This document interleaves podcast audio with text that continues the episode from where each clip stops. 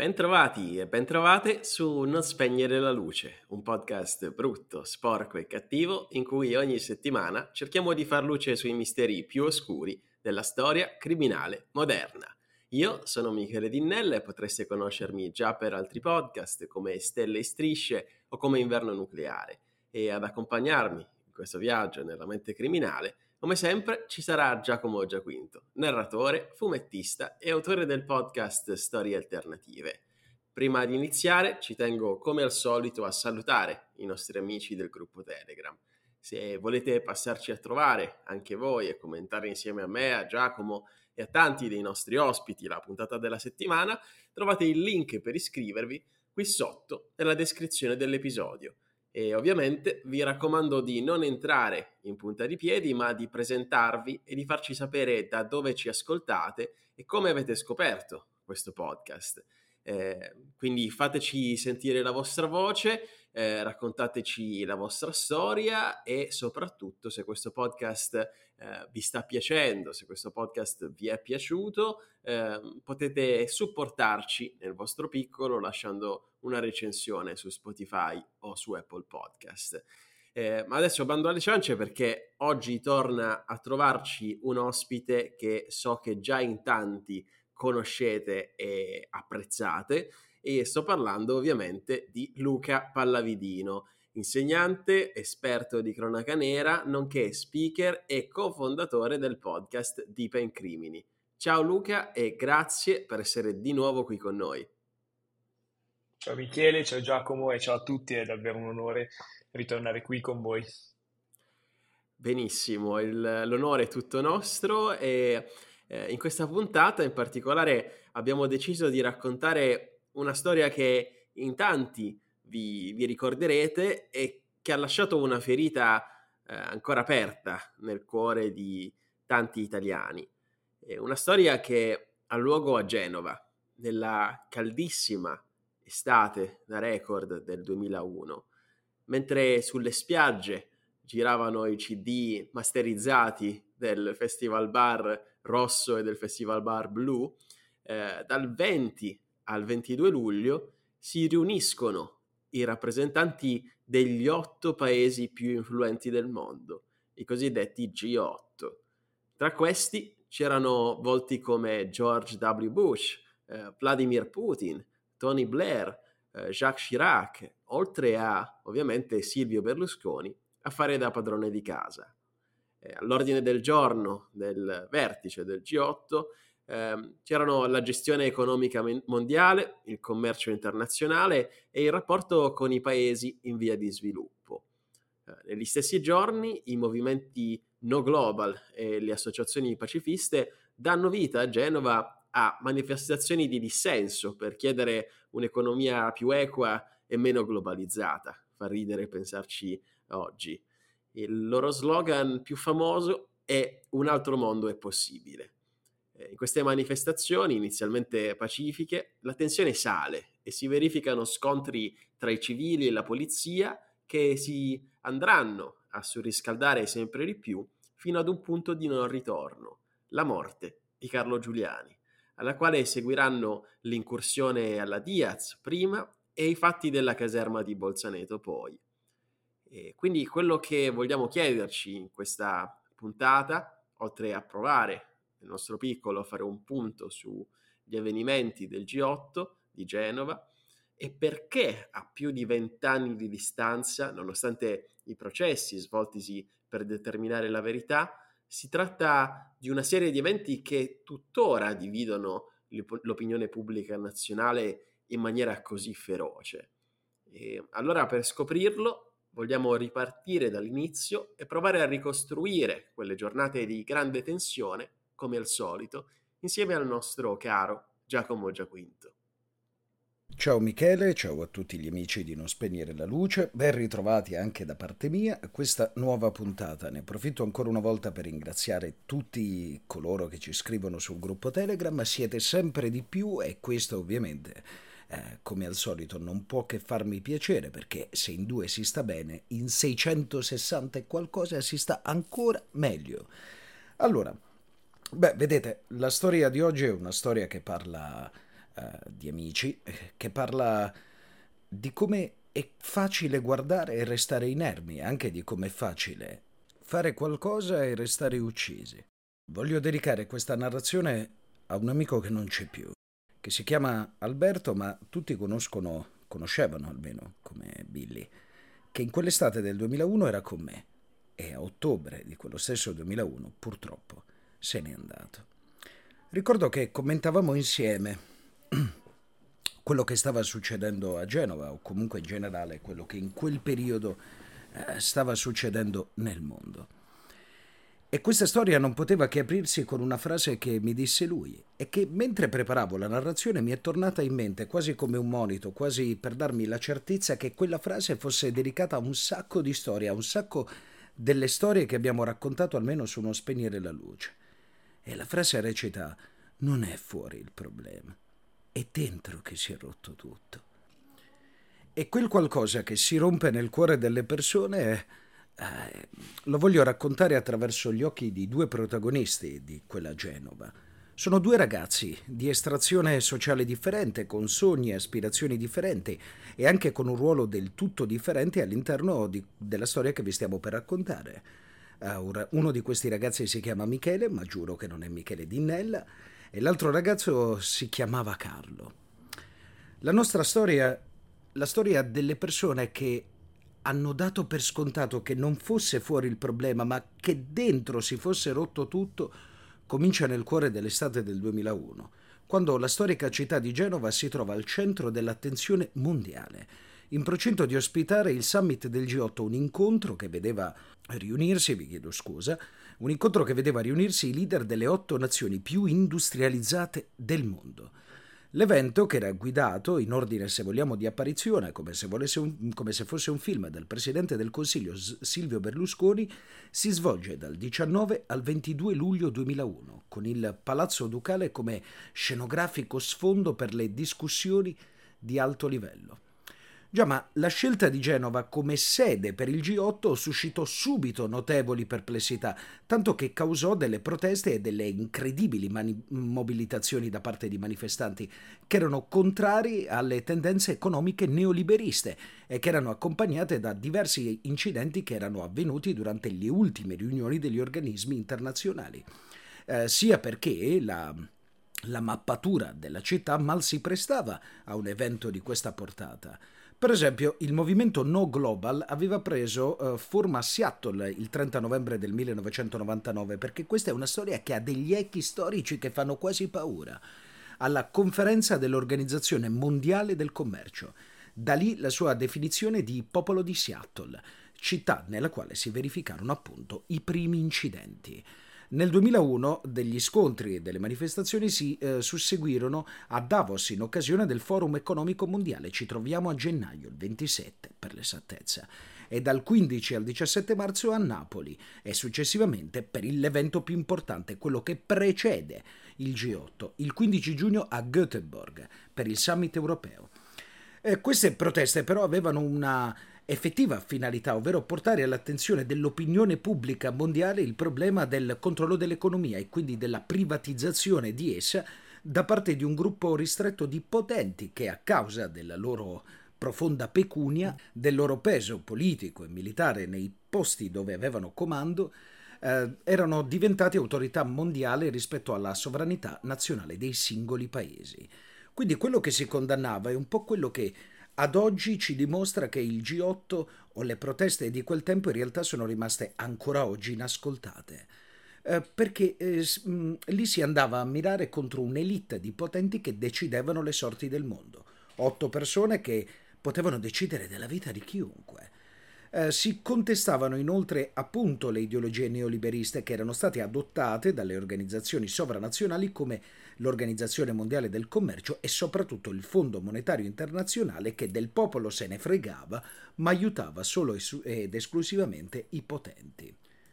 Ma la motivazione principale dietro queste proteste riguardava proprio la scelta della città Genova a considerazione di un fatto, che Napoli, Napoli e Genova, se ci fate caso la loro mappatura è molto simile, eh, Napoli era stata scartata proprio con la motivazione del difficile controllo dell'ordine pubblico, problema che anche nella, nel capoluogo Ligure eh, si verificò parecchio.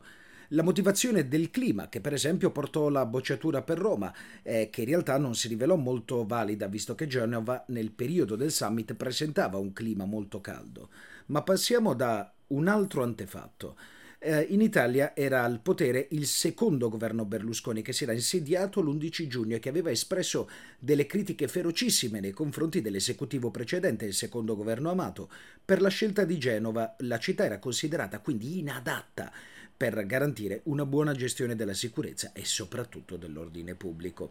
Considerate che l'ambasciatore Umberto Vattani, che era il segretario generale della Farnesina, venne nominato supervisore del G8 e incaricato di negoziare con il Genoa Social Forum per gestire le proteste, mentre tra coloro che abitavano la città, che a quei tempi possedeva una giunta di, di centrosinistra con il sindaco Giuseppe Pericu, eh, mentre il, diciamo, la regione Liguria eh, era amministrata dal presidente di centrodestra Sandro Biasotti, a dispetto delle rassicurazioni che erano state fornite dai mezzi di comunicazione di massa rispetto all'installazione di alcune grate che avrebbero dovuto creare una sorta di zona rossa e la chiusura di tombini per timore di attentati, si diffuse in realtà una, una, seconda preoccupazione, ancora più importante, ovvero quella di possibili attività violente da parte dei contestatori, in particolare i Black Bloc.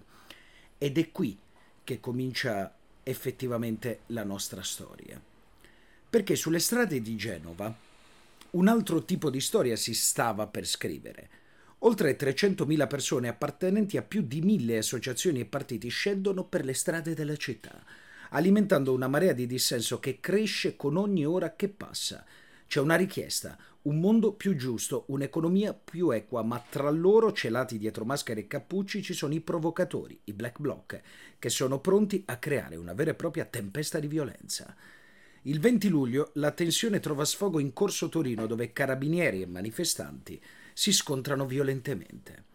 La scena si ripete in molte aree della città con la violenza che cresce ad ogni ora che passa e le forze dell'ordine che non sanno come comportarsi e gli abitanti che non sanno come comportarsi. Uno degli episodi più tragici avviene in piazza Alimonda, dove c'è l'altro protagonista della nostra storia, uno di quelli che ha guardato e ha deciso di agire. C'è un giovanissimo ragazzo, Carlo Giuliani, che perde la vita colpito da un colpo di pistola sparato dal carabiniere Mario Placanica durante uno scontro.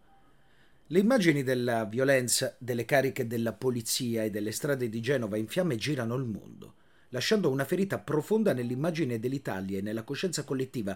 Interviene anche Papa Giovanni Paolo II e si pronuncia in vista del G8 e quelle parole risuonano come un monico profetico. Ascoltate il grido dei poveri. È stato ascoltato? Ovviamente no.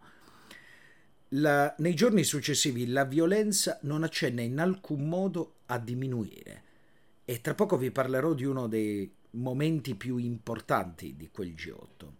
Ma la narrazione del G8 di Genova non diventa così solo una cronaca di quei giorni tumultuosi, ma un monito, un'azione sui pericoli della violenza e sull'importanza del dialogo e della comprensione reciproca. Le strade di Genova, i volti dei manifestanti, le parole dei leader mondiali, le azioni delle forze dell'ordine, tutti diventano attori su questo palcoscenico globale dove si rappresenta una drammatica lotta per il futuro e per la giustizia e chi l'ha vinta, come al solito, chi ha più soldi. Le voci di dissenso, unitamente al fragore di quegli scontri, risuonano ancora nelle cronache di quegli eventi, in una sorta di eco che quasi attraversa il tempo e ci ricorda le ferite aperte e le speranze infrante di quei giorni, ma soprattutto ci ricorda due momenti. Riprendiamo un attimo quel ragazzo, Carlo. Il suo episodio, la sua morte, il suo omicidio, perché di questo si tratta, è probabilmente l'evento più tragico e la maschera, la faccia di quei giorni. Era un manifestante che partecipava alle iniziative di protesta Mario Placanica, che aveva 21 anni, venne a un certo punto archiviato il caso perché Placanica aveva agito per legittima difesa. Già, ma in realtà anche su quel caso ancora oggi ci sono tanti e tanti e tanti moniti ancora aperti. Si crede che la vicenda sia stata insabbiata perché si vede che Placanica spara da una carretta dei carabinieri e uccide sul colpo il ragazzo. Ma un altro episodio rilevante di quei giorni fu l'assalto alla scuola Diaz, dove in quel momento era situato il quartier generale temporaneo del Genoa Social Forum. La notte tra il 21 e il 22 luglio, poco prima della, mozza- della mezzanotte, unità mobili della Polizia di Stato attaccano la scuola. Risultano 93 arresti e 61 feriti gravi. Ma non finisce con degli arresti, la storia non si svolge semplicemente con degli arresti. Durante l'assalto, gli agenti aggredirono violentemente gli occupanti e successivamente furono condotti alla caserma di Bolzaneto dove subirono ulteriori torture e umiliazioni, torture e umiliazioni. Raga, cazzo, erano dei ragazzi. Erano dei ragazzi che si erano messi lì a protestare, a far valere i loro diritti, le loro ideologie, sono stati picchiati, umiliati, torturati. L'assalto portò al processo di 125 poliziotti. E sapete quale fu il, il risultato? Nessuno fu punito a causa di ritardi nell'indagine e nella mancanza di leggi italiane che riconoscessero la tortura come reato nel 2001. Questo evento fu definito in questo modo da Amnesty International. Ora non sono totalmente d'accordo con l'enfatizzazione di questo, ma sono d'accordo con ciò che questo messaggio vuole dare, per quanto io non sia il più grande estimatore di Amnesty International. Quella è stata quello che è successo alla scuola Diaz è la più grave sospensione dei diritti umani in Europa dopo la seconda guerra mondiale. È una frase forte, una frase che si fa sentire ed è una frase che davvero rispecchia quello che è accaduto uh, quel giorno. Ed è una frase che rispecchia probabilmente tutto quello che racconta il G8, tutto quello che vogliamo farvi capire attraverso questa narrazione. C'è una dichiarazione che mi è sempre rimasta impressa e l'attacco riguarda sempre la morte di Carlo Giuliani Considerate che l'attacco al mezzo venne documentato da diversi filmati e foto e tutto successivamente venne anche acquisito dalla magistratura. Eh, politici e media di un tempo parlarono di centinaia di persone intorno al mezzo, stima molto superiore alla consistenza del gruppo di manifestanti che aveva caricato in via Caffa. L'aggressore con la palanca, Monai. Uh, successivamente al magistrato dichiarerà questa. Questa per me è l'immagine più forte di quel G8, considerate che la ricordo ancora da quegli anni. Il rumore era assordante. Ed io trovata a terra una trave cominciai a colpire il tetto del mezzo. L'ultimo colpo lo diressi all'interno del mezzo, il cui finestrino posteriore destro era già frantumato. Vidi per un attimo il volto del carabiniere che era posizionato nella mia direzione, ne colpì la sagoma, poi lo vidi accucciarsi.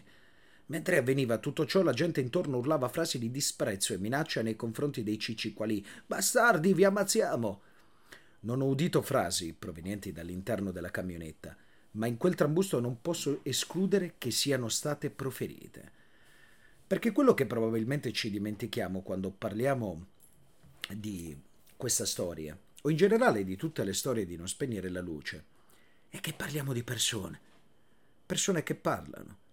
In tutto questo c'è quell'altro ragazzo, quello di cui vi parlavo all'inizio, perché uno era Carlo, Considerate che le prime notizie della stampa, che non vennero smentite da fonti ufficiali, riferirono della morte di un ragazzo spagnolo che era stato colpito da un sasso.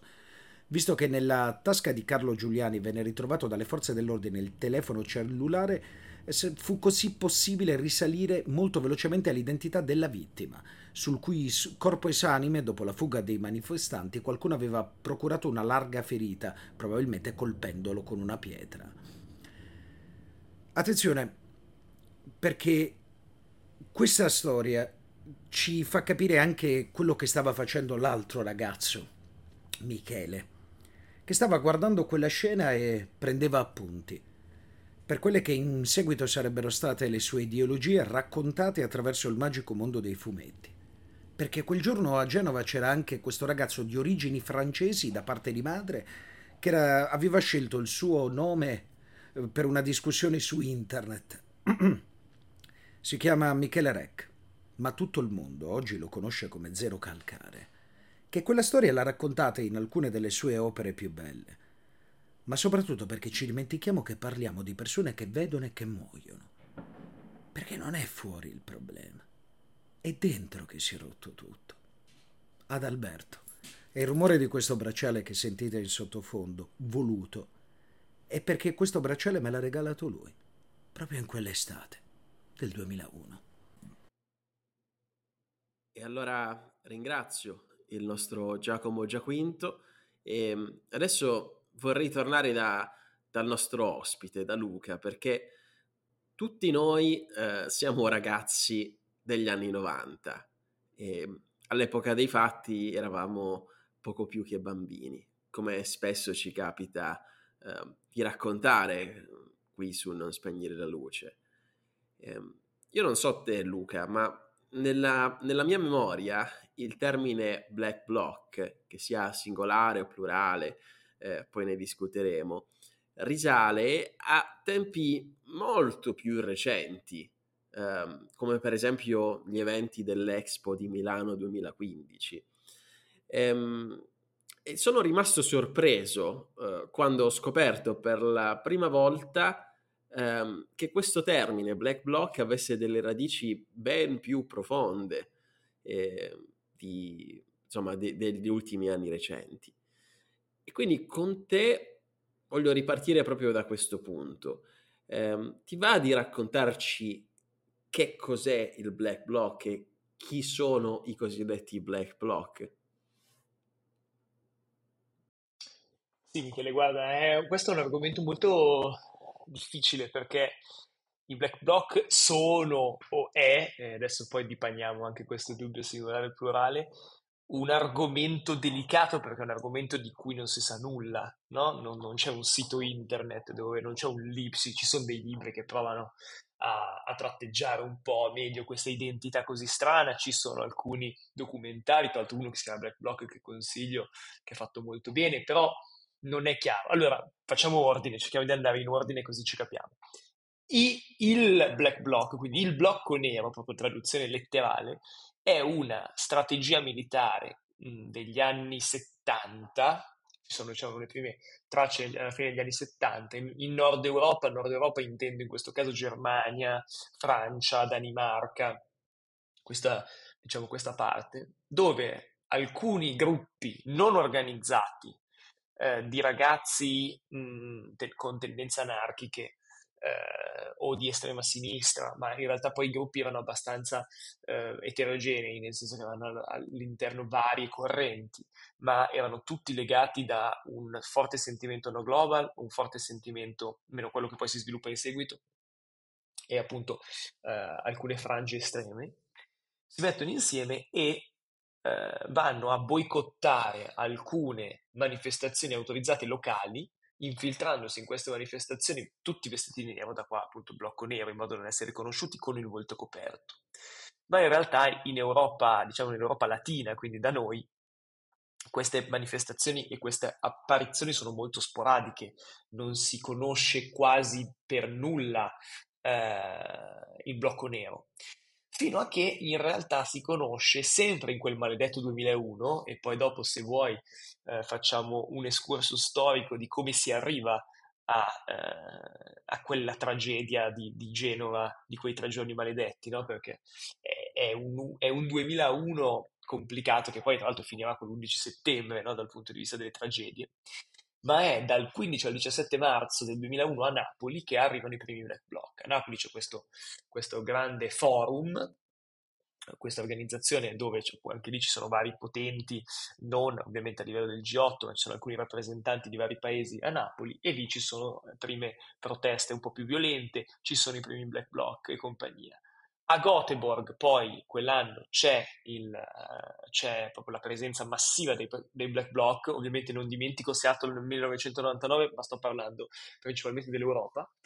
E a Göteborg ci sono tutta una serie di proteste violentissime, la polizia spara in testa a un ragazzo che non muore per miracolo, insomma tutta una serie di uh, problematiche molto forti. E a Genova poi c'è proprio l'invasione dei Black Bloc eh, in questo caso uso i black bloc, nel senso tutti i ragazzi appartenenti a questo movimento. movimenti fluidi, cioè che non avevano un capo, infatti alcuni, parteci- alcuni infiltrati, e poi se vuoi Michele approfondiamo il discorso degli infiltrati tra i black bloc, perché questo è un argomento che si sta un po' storicizzando, cioè ultimamente abbiamo un po' più le idee chiare su, su chi e quanti infiltrati c'erano. Fatto sta che alcuni infiltrati ci raccontano di riunioni dei black bloc molto caotiche perché non c'erano degli interpreti e quindi ognuno parlava la sua lingua, si capiva poco, non c'era un capo, non c'erano degli obiettivi precisi, ma quello che, avevo, che volevano fare i black bloc era sostanzialmente eh, interrompere delle manifestazioni pacifiche organizzate, eh, limitarsi a piccoli gruppettini molto veloci, molto mobili e che per le forze dell'ordine era più complicato, diciamo, bloccare, identificare e fermare e targetizzare, quindi prendere di mira alcuni simboli, secondo loro, del capitalismo. E quindi eh, benzinai, eh, assicurazioni, banche, McDonald's, quindi questo erano ciò che andavano a distruggere. Uh, quindi questo è un po', diciamo, il simbolo del Black Bloc. I Black Bloc erano molto, io li ho definiti, credo, nel, su Deep Crimini, erano molto televisivi, perché io me lo ricordo quel 2001, quel luglio del 2001, ero in montagna con, con mio fratello e con mia mamma e passavano la notizia, passavano le immagini di queste, eh, di queste rivolte quasi no? a Genova e io mi ricordo questi, questi, personaggi, questi black bloc che erano completamente vestiti di nero, con i passamontagna, con, gli, con i tamburi, ehm, davvero incutevano sembravano il cosiddetto uomo nero, no? che probabilmente erano anche quello che volevano un pochettino simboleggiare da un punto di vista proprio puramente simbolico. E quindi Black Bloc erano una stra- era una strategia militare composta appunto da questi militanti che però non avevano un obiettivo, ripeto, preciso, che hanno loro e non solo loro terrorizzato Genova eh, per quei tre giorni maledetti, perché di questo si è trattato. E allora ti ringrazio per questa panoramica e assolutamente sì, mi interessa, ci interessa approfondire. Chiaramente sapete che il tempo a nostra disposizione è sempre eh, limitato, noi vorremmo averne sempre, sempre molto di più. Mm, però intanto vi dico che Luca ha affrontato sul suo podcast appunto di Pen Crimini questi argomenti di cui stiamo trattando oggi in maniera eh, incredibilmente estesa e dettagliata. Um, io ho ascoltato tutte, tutto il suo ciclo di puntate su, sul G8, uh, uscito l'estate scorsa, e, um, ed mi ha ispirato anche, dico la verità, a, a realizzare anche noi una puntata su, su questo argomento perché insomma è, è qualcosa che, che, va trattato, è, è una cosa troppo troppo grande mm, e vedremo, vedremo adesso eh, il motivo e i motivi. E io intanto eh, quando parliamo di G8 tendo a dividere eh, questa vicenda quasi in tre grandi filoni. Il primo filone è quello delle manifestazioni e non è un caso che io ti abbia fatto la prima domanda sui black bloc perché appunto è, è il segue perfetto per per, eh, per parlare delle manifestazioni. Filone che, che, finisce appunto con la morte di, di Carlo Giuliani. E, ehm, il secondo è quello della, della scuola Armando Diaz eh, e per motivi cronologici quello finale è quello di Bolzaneto. E, ehm, quindi io nella mia mente tendo a schematizzare così queste, queste vicende, anche perché ma appunto parliamo di ordine quasi cronologico. E voglio ripartire eh, insieme a te dalle, dalle, manifestazioni, perché tu hai già iniziato ad accennare un po' quello che è successo, Giacomo ce l'ha, ce l'ha raccontato, e mh, mm, io voglio parlare però in, questa, in questo caso della, della figura di Carlo Giuliani. Credo che sia interessante provare a capire oggettivamente chi fosse quella persona, cosa ci facesse lì, perché credo che sia stato eh, utilizzato sia da, da, una parte che dall'altra politica eh, fin troppo.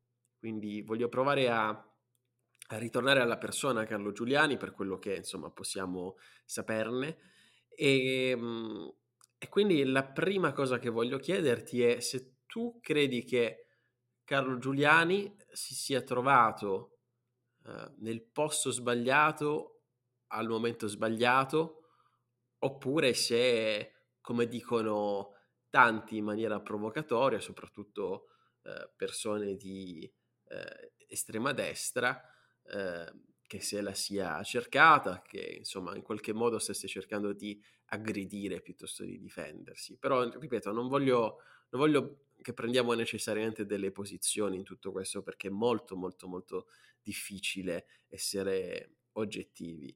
E, ehm, e poi, insomma, mh, ti farò delle domande su, su, sull'incidente che ha portato alla sua morte, però intanto voglio partire da, da questo, dalla persona. Allora, la storia di Carlo Giuliani è una storia mh, comple- complicata, complessa. Lui, no, allora, partiamo da chi non era, perché secondo me è più facile partire da chi non era. Carlo Giuliani non era un black bloc. Questo, secondo me, spesso, ma tra l'altro credo che anche se scrivete su Google Carlo Giuliani, uno dei primi suggerimenti è black bloc.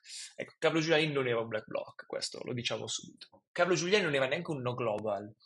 Eh, non, non, faceva parte di nessuna di quelle associazioni che il, ehm, il venerdì 20 luglio eh, manifestava per le, piazze, per le strade e per le piazze di Genova.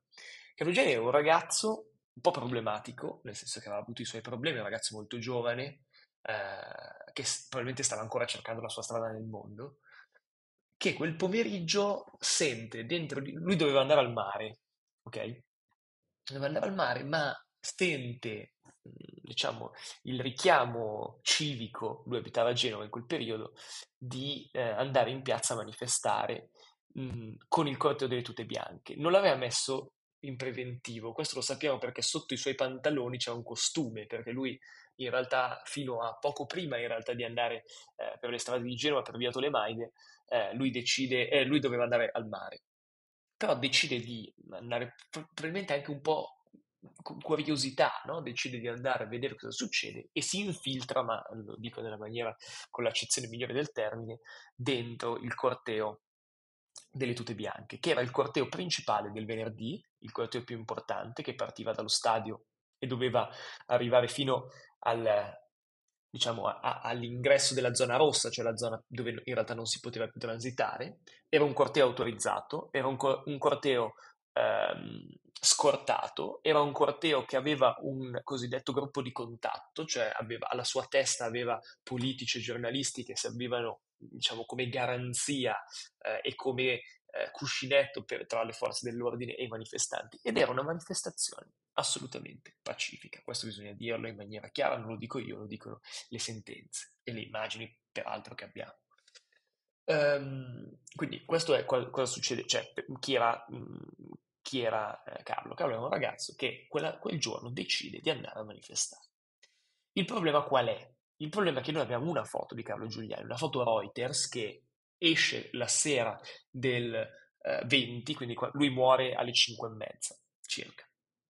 La sera alle 20, tra l'altro prima ancora che eh, la famiglia fosse stata informata della sua morte, arriva sui, arriva sui telegiornali questa foto a Reuters eh, di lui che, che ha il, il, l'estintore in, sopra la testa che sta eh, per lanciarlo contro la camionetta, contro il Defender dei carabinieri. Tra l'altro una foto fatta con un tele, uh, teleobiettivo da molto lontano che schiaccia tantissimo, quindi sembra appiccicato al Defender.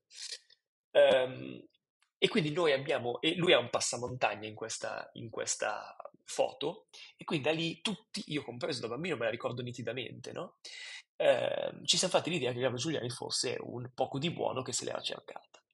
Mi ricordo che quando iniziai, ed ero in quarta, quinta liceo, quando iniziai a interessarmi al caso, eh, non riuscivo a capire come qualcuno potesse idolatrare Carlo Giuliani quando c'era questa foto nella mia testa così chiara e nitida di un ragazzo di 20 anni che con un estintore vuole lanciarlo contro un carabiniere. No? Cioè io pensavo proprio se l'è cercata, perché eh, cazzo, se, se, fosse, se, non l'avesse fatto non, sarebbe, non, non, non, gli sarebbe successo niente. In realtà la, la situazione è un pochettino più complicata di così, perché durante quel uh, durante quella, quel pomeriggio, a un certo punto, c'è, secondo me, il momento decisivo del G8.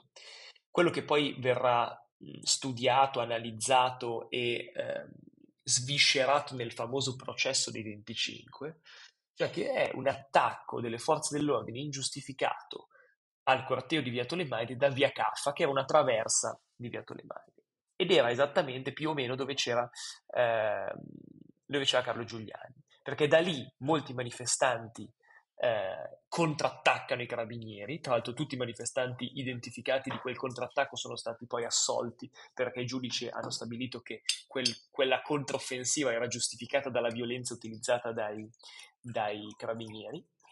E nel, nel, caos che si crea in, quella, in, quel frangente, a un certo punto un defender si incastra, eh, viene eh, accerchiato da una serie di manifestanti, tra cui, tra cui Carlo Giuliani, e poi c'è un colpo ci sono due colpi di pistola, in realtà uno che eh, secondo la versione ufficiale colpisce un, un, sasso lanciato in aria, in realtà noi storicamente sappiamo che eh, Mario Placanica, il carabiniere eh, giovane, molto stressato e che non doveva essere lì, ma che era all'interno di questo defender, ha sparato ad altezza uomo e un proiettile colpisce Carlo in, in volto.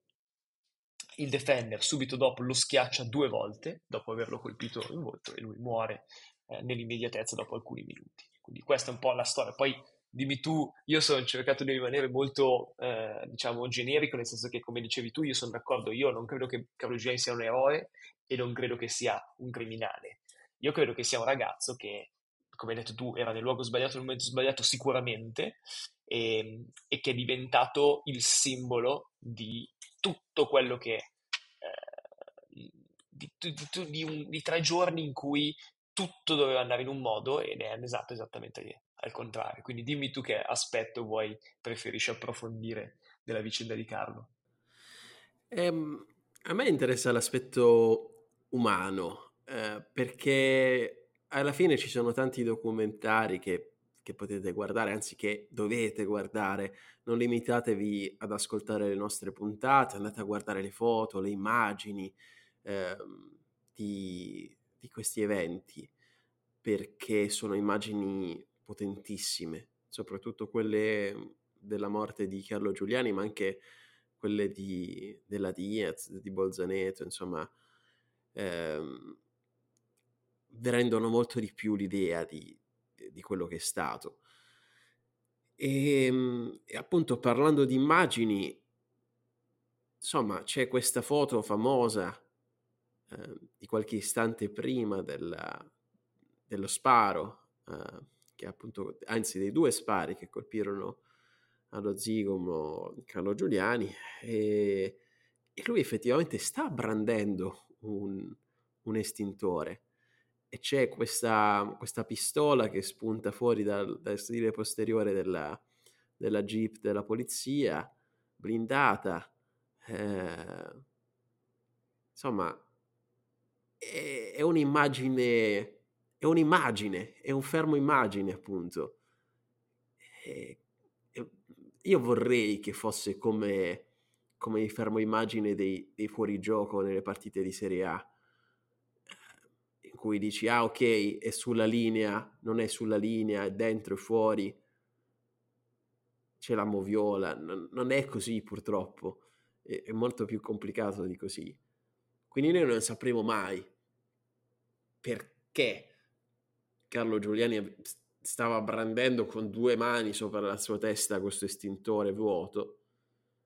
Non sappiamo cosa volesse farci quello che sappiamo è che dall'altra parte c'era un ragazzo, forse ancora più giovane di lui. Io so che Mario Placanica aveva forse 21 anni, 22 anni, mi confermerai questo dato. Però abbiamo, insomma, un altro ragazzo dall'altra parte. Mi ricorda eh, la canzone di, di De André, La guerra di Piero, insomma, in cui eh, chi, entrambi hanno paura, però alla fine quello che sopravvive è quello che spara per primo. Ed è, è molto triste questa cosa, perché sono due ragazzi. Entrambi eh, uno è morto e l'altro si è, si è comunque rovinato la vita. E, anzi, poi vedremo, non proprio perché eh, non ci sarà neanche un processo per, vero e proprio per, per, questa, per, questa, morte, perché sarà tutto archiviato dal, dal giudice di prima istanza e, e non, non, se ne, non, se ne, parlerà più, insomma. E, però, ecco, io mi, mi sono immedesimato anche in quest'altro ragazzo, in Mario Placanica, una situazione quasi da film post-apocalittici con, eh, con, tipo The Purge oppure film quelli sugli zombie in cui insomma tu sei eh, da solo in una jeep eh, che è ferma in mezzo alla strada con tutta questa serie di corpi che si avvicinano e, e appunto ti vogliono bene non ti vogliono fare quindi si dice che lui abbia appunto urlato prima di sparare allontanatevi oppure vi uccido tutti, insomma. Riesco, riesco ad immaginarmi questa situazione umanamente. E ehm, quindi sono, sono, molto, sono molto combattuto. E, è profondamente ingiusto chiaramente quello che succede. Io vi invito appunto a ascoltare i video, a, ad ascoltare gli audio, a guardare i video eh, delle persone che subito si rendono conto, che, che urlano ma, ma, che cazzo hai fatto, l'hai ucciso. E quindi subito si crea un capannello intorno al cadavere di Carlo Giuliani e, e poi è chiaro a tutti che sia morto perché questa jeep che nel frattempo riesce a liberarsi eh, dalla morsa insomma dei manifestanti eh, gli passa due volte sopra quindi c'è ben poco da fare a quel punto e, ehm, però non so, a me, a me umanamente colpisce, colpisce sempre tanto. E... Ehm sì, tantissimo, sono, sono d'accordo. Però sai, eh, Michele, scusami se ti interrompo, ma volevo, volevo, aggiungere due cose a quello che hai detto. Eh, allora, Mare Placanica mezz'ora prima era stato, mh, mm, diciamo, tolto dal servizio, cioè lui eh, era sotto shock mezz'ora prima. Allora, gli scontri iniziano poco dopo pranzo, diciamo, degli scontri forti eh, da Via Tolemaide e per tutte le vie intorno, ok? Eh, Mario Placanica è due anni più piccolo di Carlo Giuliani, Mario Placanica è dell'80, Carlo Giuliani era del 78, quindi all'epoca 21 anni, 23 anni. E, e quindi a un certo punto Mario Placanica è dentro il Defender, ma non è in servizio, come si dice, cosa intendo cosa, come non è in servizio? Che non sta attivamente lavorando, è sotto shock, è disidratato, ehm, ha problemi anche a respirare per tutti i fumogeni e tutto quanto, quindi è lì ma non dovrebbe essere lì. Il Defender si incastra, ecco, io questo per me è sempre stato un buco nero, come un cassonetto vuoto possa impedire a un Defender da due tonnellate di andare, ma questo è un altro discorso. E poi succede quello che dicevi tu, cioè c'è questo accerchiamento e tutto. La famosa foto eh, di cui parlavi tu e di cui parlavo io, no? scattata da, eh, anzi pubblicata da Reuters poi in serata, è una foto che in realtà non racconta esattamente la cronistoria di, quel, di quell'attimo, perché eh, prima c'è un altro manifestante, un ragazzo spagnolo, infatti all'inizio le prime notizie erano di un ragazzo spagnolo morto, perché in quel, in quel gruppetto c'erano vari ragazzi spagnoli, c'è un ragazzo spagnolo che si abbassa per raccogliere, adesso non ricordo che oggetto, e si vede nitidamente la canna di una pistola che gli punta la pistola contro. E Carlo Giuliani è di schiena, cioè Carlo Giuliani non, non vede la cosa, si gira, no? nel, nel, in una foto che abbiamo successivamente si gira e vede la pistola puntata contro un altro ragazzo. A quel punto, il frame dopo che abbiamo è lui che prende l'estintore e lo alza sopra la testa. Quindi, diciamo, gli, chiamiamoli così, gli innocentisti o i supporter di Carlo Giuliani dicono lui prende il, l'estintore solo dopo che la pistola era stata estratta e puntata contro un manifestante. Questo è un dato eh, inconfutabile eh, e lo voleva fare eh, per appunto eh, impedire al carabiniere di, di, sparare. Io tenderei a essere d'accordo con questa, con questa idea, eh, certo è che ha aumentato inconsapevolmente l'ansia di Placanica, che ripeto era in un momento di psic- psicologico molto difficile perché si vedeva appunto accerchiato da persone e tutto quanto, eh, e appunto a un certo punto ha premuto due colpi e uno purtroppo è finito sullo zigomo di Carlo. Quindi questa è un po' diciamo la cronistoria di quell'istante che poi adesso io l'ho raccontato in due minuti ma è durato eh, credo dieci secondi in tutto, no? quindi eh, proprio molto impattante e in 10 secondi a 21 anni eh, puoi, puoi, fare una cosa che cambia poi per sempre la storia dell'Italia in un certo certo. senso e che se non ci fosse stato l'11 settembre probabilmente il G8 ne avremmo parlato molto di più e che un mese dopo c'è stato l'11 settembre quindi è finito un po' sotto il tappeto certo certo ma che anno il 2001 ragazzi veramente per ripensandoci adesso eh, da brividi e comunque sì, eh, grazie per questa, per questa specifica Luca. E un'altra cosa che volevo aggiungere ovviamente il dettaglio della, del sasso, del, so se è una pietra, un mattone, quello che è stato lasciato insomma eh, a fianco al cadavere di Carlo Giuliani, tra l'altro eh, con del sangue vistosamente sopra eh, perché inizialmente quello che si era eh, detto, la voce che si era sparsa è che appunto ci fosse un manifestante, Carlo Giuliani, eh, non era uscito ancora il suo nome, che era, era, morto perché colpito in testa da una pietra lanciata da altri manifestanti. Eh, quindi questa era la versione che si voleva dare. Poi chiaramente eh, il, il foro di proiettile sullo zigomo parla, parla chiaro e quindi non si è potuta eh, avallare ulteriormente questa, questa, ipotesi, ma poi si è detto che eh, era stata una pietra lanciata in aria, questa stessa pietra, a intercettare un proiettile sparato in aria dalla polizia e che poi è finito tragicamente, è stato deflesso tragicamente sulla faccia di Carlo Giuliani. Insomma, queste sono, sono cose abbastanza ridicole, eh, grottesche quasi da, di cui parlare, eh, però è, è, la verità, è un, è un, pezzo del nostro paese, come un pezzo del nostro paese è anche eh, quello che è successo a, alla scuola Armando Diaz prima e, e a, insomma, alla caserma di Bolzaneto poi. E ehm, allora voglio ripartire da qui insieme a te e, e voglio chiederti perché è stata scelta proprio eh, questa scuola, l'Armando Diaz, come bersaglio, come blitz delle forze dell'ordine.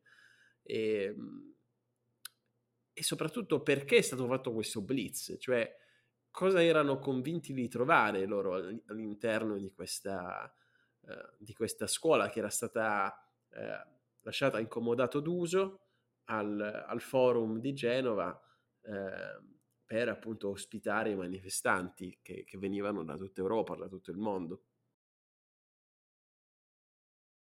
Michele, dimmi tu se vuoi la versione ufficiale o vuoi la versione ufficiosa. Dimmi tu come vuoi gestirla dal punto di vista. Io, io voglio la tua, io voglio la tua. Ah, la mia versione. Allora, ehm, ufficialmente, adesso parto da quello ufficiale, ma che capirete abbastanza ridicolo. Ufficialmente la polizia è convinta che dentro la scuola Armando Diaz, che è di fronte alla scuola Pascoli, appunto scuole date, come diceva Michele, incomodato al, al Genoa Social Forum per gestire eh, alcuni manifestanti, la, proprio a livello di alloggio e, e in generale per lavorare.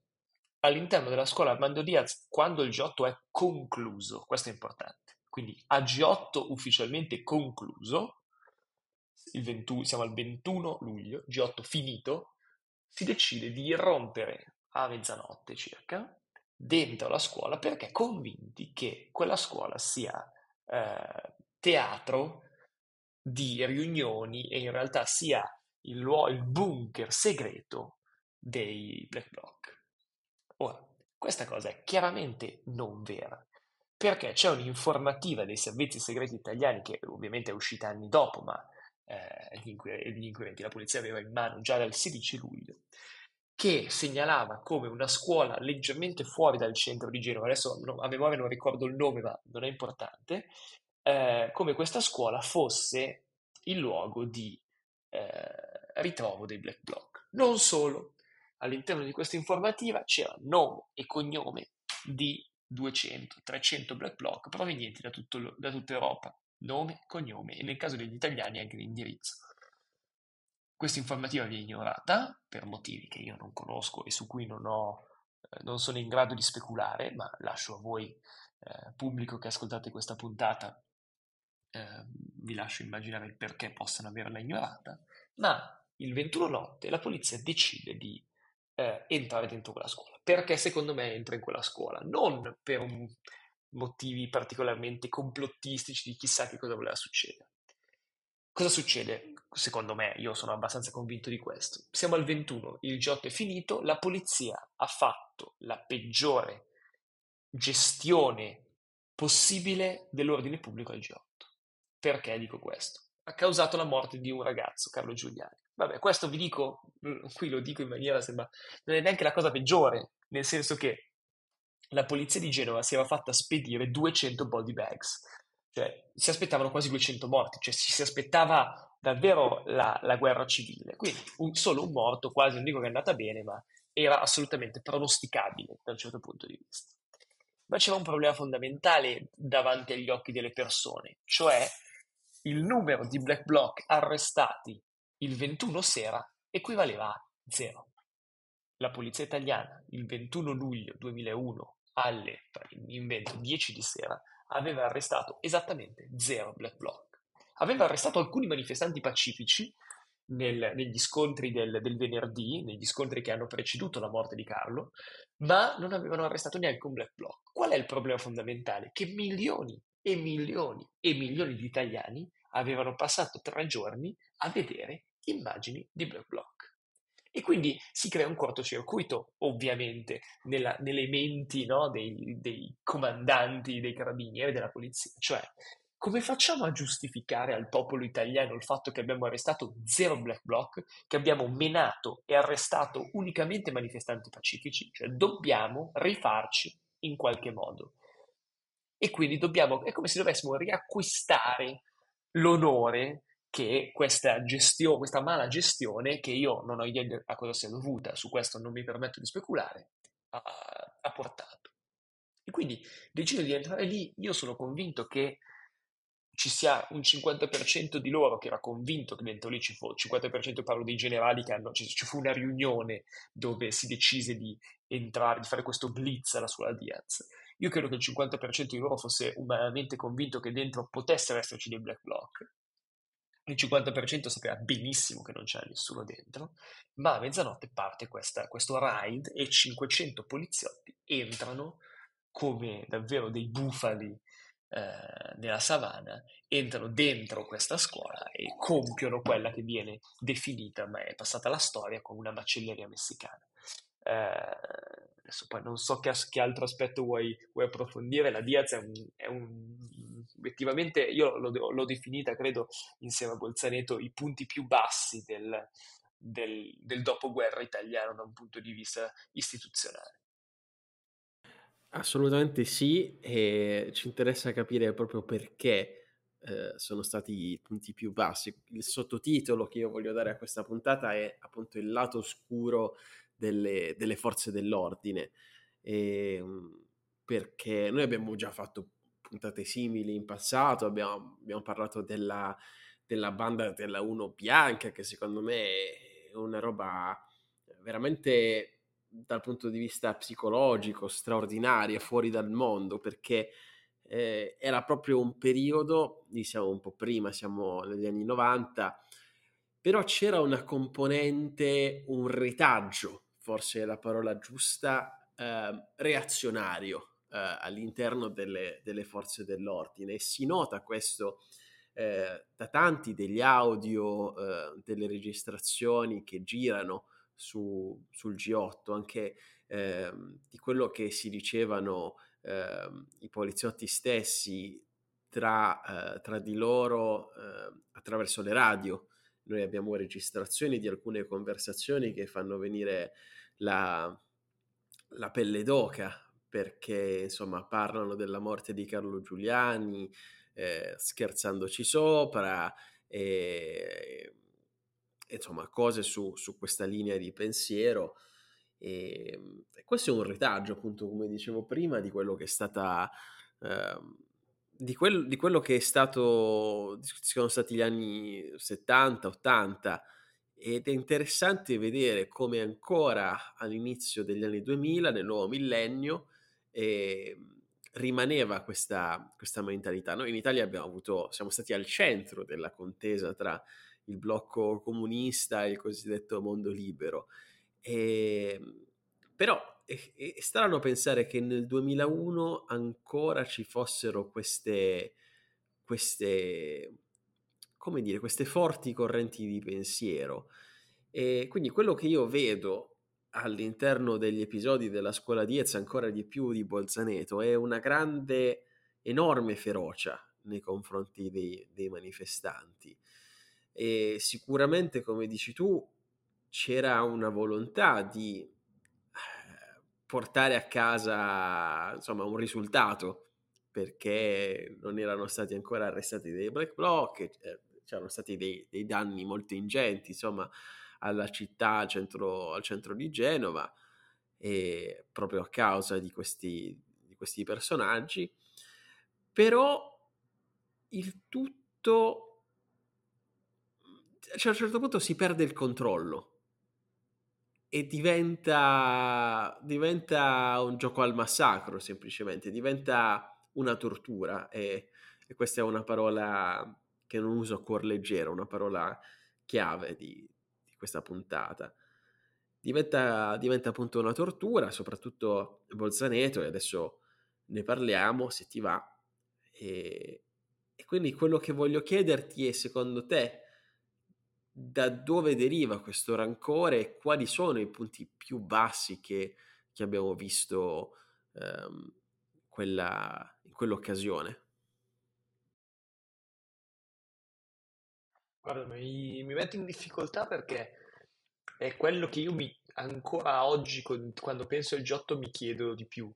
Cioè, la Diaz, io non, me la spiego, adesso semplicemente la parola sbagliata, però me la spiego. La Diaz è tutto quello che abbiamo detto, un tentativo di arrestare qualcuno, un tentativo di rifarsi, un tentativo di, sta- di ristabilire la forza del, de, de, delle forze dell'ordine, scusatemi la, il gioco di parole, cioè di rimettere a posto le cose, no? di ristabilire i ruoli.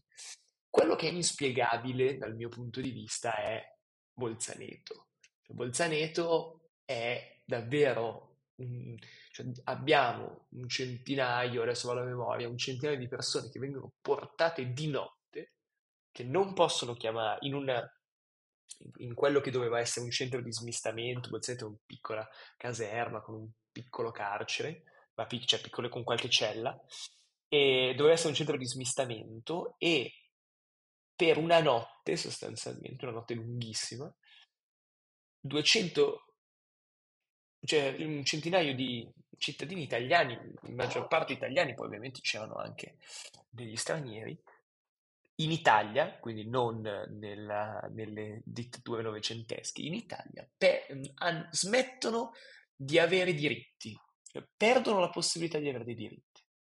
Quindi non possono chiamare la polizia, ovviamente, che sono nella polizia, non possono chiamare avvocati, non possono chiamare parenti, cioè, nessuno sa dove sono e sono vittime di quelle che vengono definite poi da Amnesty, da Amnesty International, ma anche dalla Commissione europea, poi che ha indagato sul caso, che definisce, infatti ha multato l'Italia per non avere un reato sulla tortura, no? perché le definisce delle torture vere e proprie, cioè delle barbarie.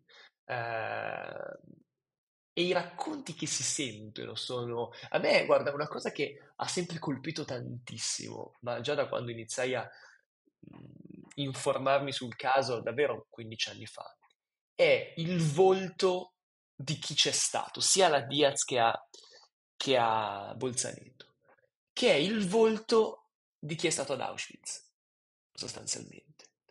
Uh, innanzitutto non ne vogliono parlare, cioè si vede che parlarne non è piacevole. Molti dopo vent'anni hanno ancora delle ferite psicologiche fortissime ed è ancora più inspiegabile in un certo senso di Auschwitz. Perché, ripeto, siamo in Italia negli anni 2000 e tu per una notte, perché poi molti erano stati prelevati dalla Diaz, quindi molti hanno subito la Diaz Bolzaneto contestualmente, cioè erano stati menati, cioè i, quelli menati non troppo gravi, perché quelli gravi, quelli, perché la Diaz non provoca vittime perché i poliziotti si fermano perché pensano di aver ucciso una ragazza. Ok? Cioè la Diaz perché dura 5 minuti? Perché a un certo punto c'è una ragazza che ha il volto completamente coperto di sangue e intorno alla sua... lei è svenuta, perso i sensi, eh, e intorno a lei si forma una pozza di sangue gigantesca e alcuni poliziotti iniziano a dire, oddio, cioè iniziano a pensare che è morta e quindi chiamano, la polit- chiamano la, l'ambulanza e richiamano tutti quanti. Quindi per questo non, sono, non è andata peggio di così alla Diaz. Quelli non feriti gravi, cioè quelli che magari hanno preso 3-4 manganellate, magari hanno due costole rotte, magari avevano un polso rotto, piuttosto che solo dei lividi o dei tagli e che quindi non avevano bisogno di andare in ospedale, furono portati a Bolzaneto e a Bolzaneto furono costretti a stare in piedi per 15 ore, eh, a cantare faccetta nera, a, ehm, a, furono costretti a una situazione di angoscia totale perché non avevano la percezione di che, cioè avevano la percezione che qualcosa negativo e di gravissimo, quindi un, un, un abuso non solo stava avvenendo, ma qualcosa di molto peggiore stava per succedergli. Poi anche se non succedeva, ma è una tortura non solo fisica, anche psicologica. E quindi io, Bolzaneto, non mi sono mai dato una spiegazione del perché, se non proprio quasi un godimento sadico di un gruppo di persone che eh, vedeva nell'altro gruppo di persone il nemico, ecco, quando però io, oh, che ho una grandissima stima delle forze dell'ordine, sono stato abituato a pensare, ho sempre pensato come eh, le forze dell'ordine stanno dalla tua parte, non stanno contro di te. E quindi per me si crea un cortocircuito assolutamente insanabile su Gonzaletto. Non so cosa ne pensi tu. Sì, mi, mi viene in mente mh, la storia del giornalista eh, che si trovava inglese, che si trovava fuori dalla Diaz, credo che si chiamasse William Cowell, ehm, e, lui ha perso, ha perso tutti i denti, è stato, è stato malissimo da, dalla polizia, fuori appunto dalla Diaz, in questo io chiamerei quasi agguato, eh, perché le modalità sono state quelle.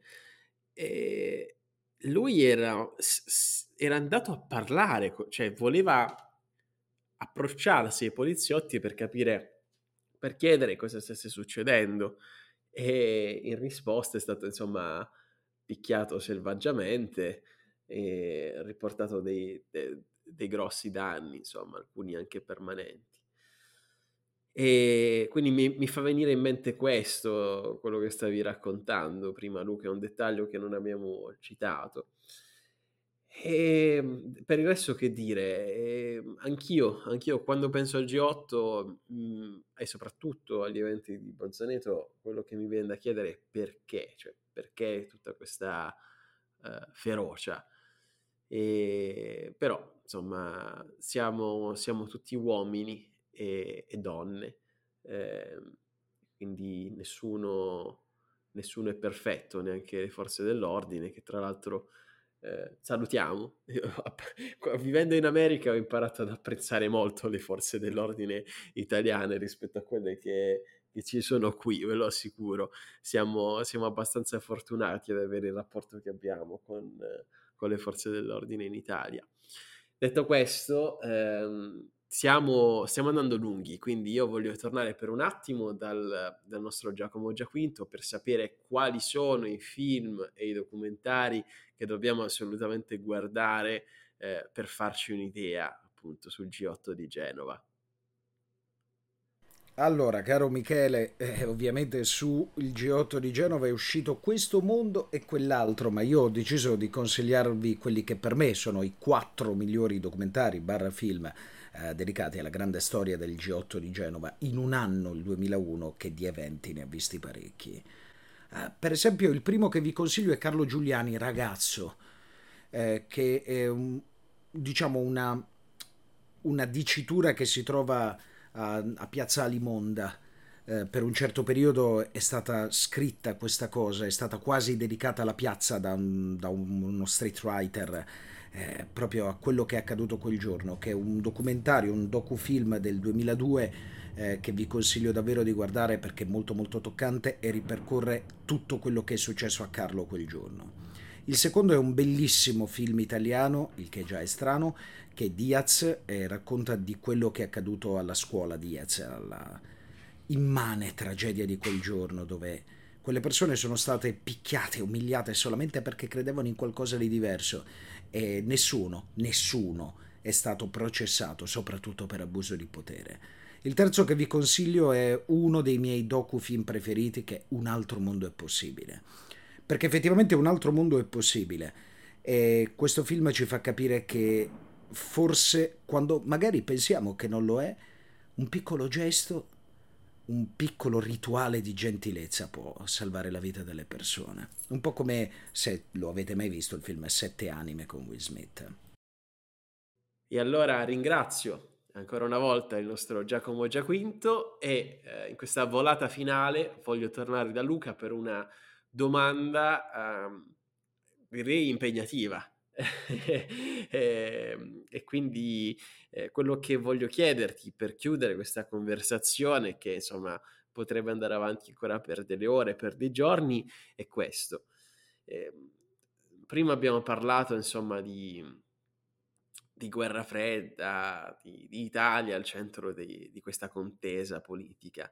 Quindi si può dire, secondo te, che il G8 di Genova sia stato l'ultimo vero capitolo eh, degli anni di piombo e soprattutto perché è importante definire giuridicamente come atti di tortura e qui ritorna la famosa parola chiave che ho citato prima, tortura, ciò che è successo quella notte eh, tra la Diaz e soprattutto la caserma di Bolzaneto. La, la risposta alla prima domanda è sicuramente sì, quindi alla fine del periodo, diciamo, eh, di cui parlavi tu, sicuramente sì, è que- quel, quel vertice, come veniva chiamato all'epoca, oggi lo definiremmo summit, ma all'epoca si chiamava vertice, è, è un momento fondamentale perché, come dicevamo all'inizio puntata, è il momento in cui si definiscono gli obiettivi come gestire il mondo economico quindi sostanzialmente il mondo nei prossimi anni. E, e devo dire che i No Global avevano ragione su tante cose e torto su altrettante, ma anche questo, questo aspetto non sempre piace essere ricordato eh, da qualcuno. Comunque, al di là di quello, eh, per quanto riguarda il reato di tortura, invece, eh, questo è fondamentale perché eh, qui abbiamo, cioè, noi almeno io, però sono convinto che sia un sentimento comune, abbiamo un'idea di tortura come qualcosa che fa una singola persona a un'altra persona. Eh, che chiaramente adesso non so se la legge poi sia stata effettivamente rettificata, però non, non c'era un singolo reato, c'era un, un, un, insieme di reati. Ma è importante che si chiami tortura, cioè è importante definire la tortura perché noi non possiamo accettare, credo, come paese, almeno io non sono disposto a farlo, che lo Stato in cui vivo, in cui sono nato, lo Stato che amo, eh, come l'Italia, possa accettare che degli individui che fanno parte eh, a tutti gli effetti del, del, suo tessuto pubblico e del suo tessuto eh, proprio statale, possano permettersi di sentirsi liberi di compiere determinati atti. Questo è inaccettabile. Sia da un punto di vista umano sia da un punto di vista proprio professionale, cioè c'è un, c'è un onore, c'è un, un, una, anche una classe, secondo me, no? nelle, nel, nelle, forze dell'ordine che non può permettersi di, di accettare una roba del genere ed è fondamentale sapere, secondo me, da cittadini, ma da cittadini anche del futuro, che il tuo Stato non può permettersi di compiere determinate azioni. Perché io quando quando leggo che nella Diaz venivano fatti scendere i, i, gli occupanti, i manifestanti e venivano spogliati, venivano presi a calci e su un ragazzo che era pieno di ferite da tagli e, e da ferite mh, perché era stato diciamo, manganellato e quindi con dei manganelli speciali, dei manganelli gli avevano aperto degli squarci sulla pelle e gli fu svuotato addosso un estintore che quindi gli bruciava le ferite. Quindi sono delle cose che non posso accettare in Italia, ma non le posso accettare ovunque, ovviamente, però è evidente che ci sono dei luoghi del mondo in cui eh, probabilmente da, da, un punto di vista no, di eh, diritti umani sono un po' più indietro, questo dobbiamo dirlo penso senza nessun problema, in Italia io non sono disposto ad accettarlo, anzi pretendo che questa cosa venga definita per quello che è, cioè per una tortura e che le pene siano salatissime, perché come dicevamo c'è una componente di sadismo di un certo tipo, quindi quello senza dubbio. E ehm, quindi sì, direi che è fondamentale che, che venga definita per quello che è. Eh, il G8, e con questo chiudo, il G8 per qualche motivo non se ne parla tantissimo. Anche quando c'è l'anniversario, no? Tutti, 19, 20, 21 luglio o 20, 21, 22, poi in base a come si vogliono leggere le date, non è che se ne parli tantissimo del G8. Cioè c'è una, eh, un'omertà sia da parte... Allora, chi, chi, chi i manifestanti non ne vogliono parlare perché è un ricordo evidentemente troppo doloroso. Le forze dell'ordine vogliono, non ne vogliono parlare perché poi il comportamento postumo, cioè le forze dell'ordine e l'istituzione polizia ha fatto di tutto, e questo bisogna dirlo perché sennò non, non completeremo l'informazione in maniera corretta, ha fatto di tutto affinché i colpevoli non venissero trovati. C'è stata un'omertà e una, un tentativo sistematico di impedire che la verità venisse a galla. E questo è un'altra cosa che io dal mio stato non posso accettare. Bene, direi che su queste note possiamo concludere questa, uh, questa puntata, questo excursus. ormai abbiamo superato tutti i record di, di lunghezza delle nostre puntate, ma è giusto così.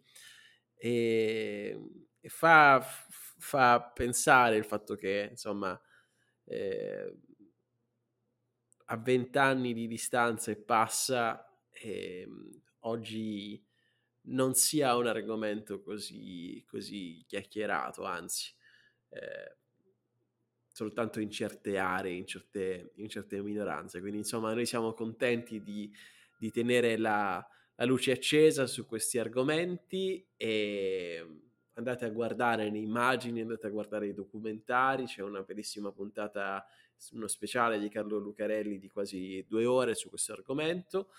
E se, se questa puntata vi è piaciuta, se non vi abbiamo ammorbato, se siete ancora vivi, innanzitutto siete degli eroi e in seconda battuta potete scendere di casa e fare anche voi la rivoluzione andando a scrivere sui muri bianchi, sui sepolcri imbiancati delle vostre strade una recensione per il nostro podcast. Eh, in alternativa eh, potete sempre, se non volete diventare dei black block, potete sempre scrivere una recensione su Apple Podcast oppure lasciarci le famose 5 stelline su Spotify.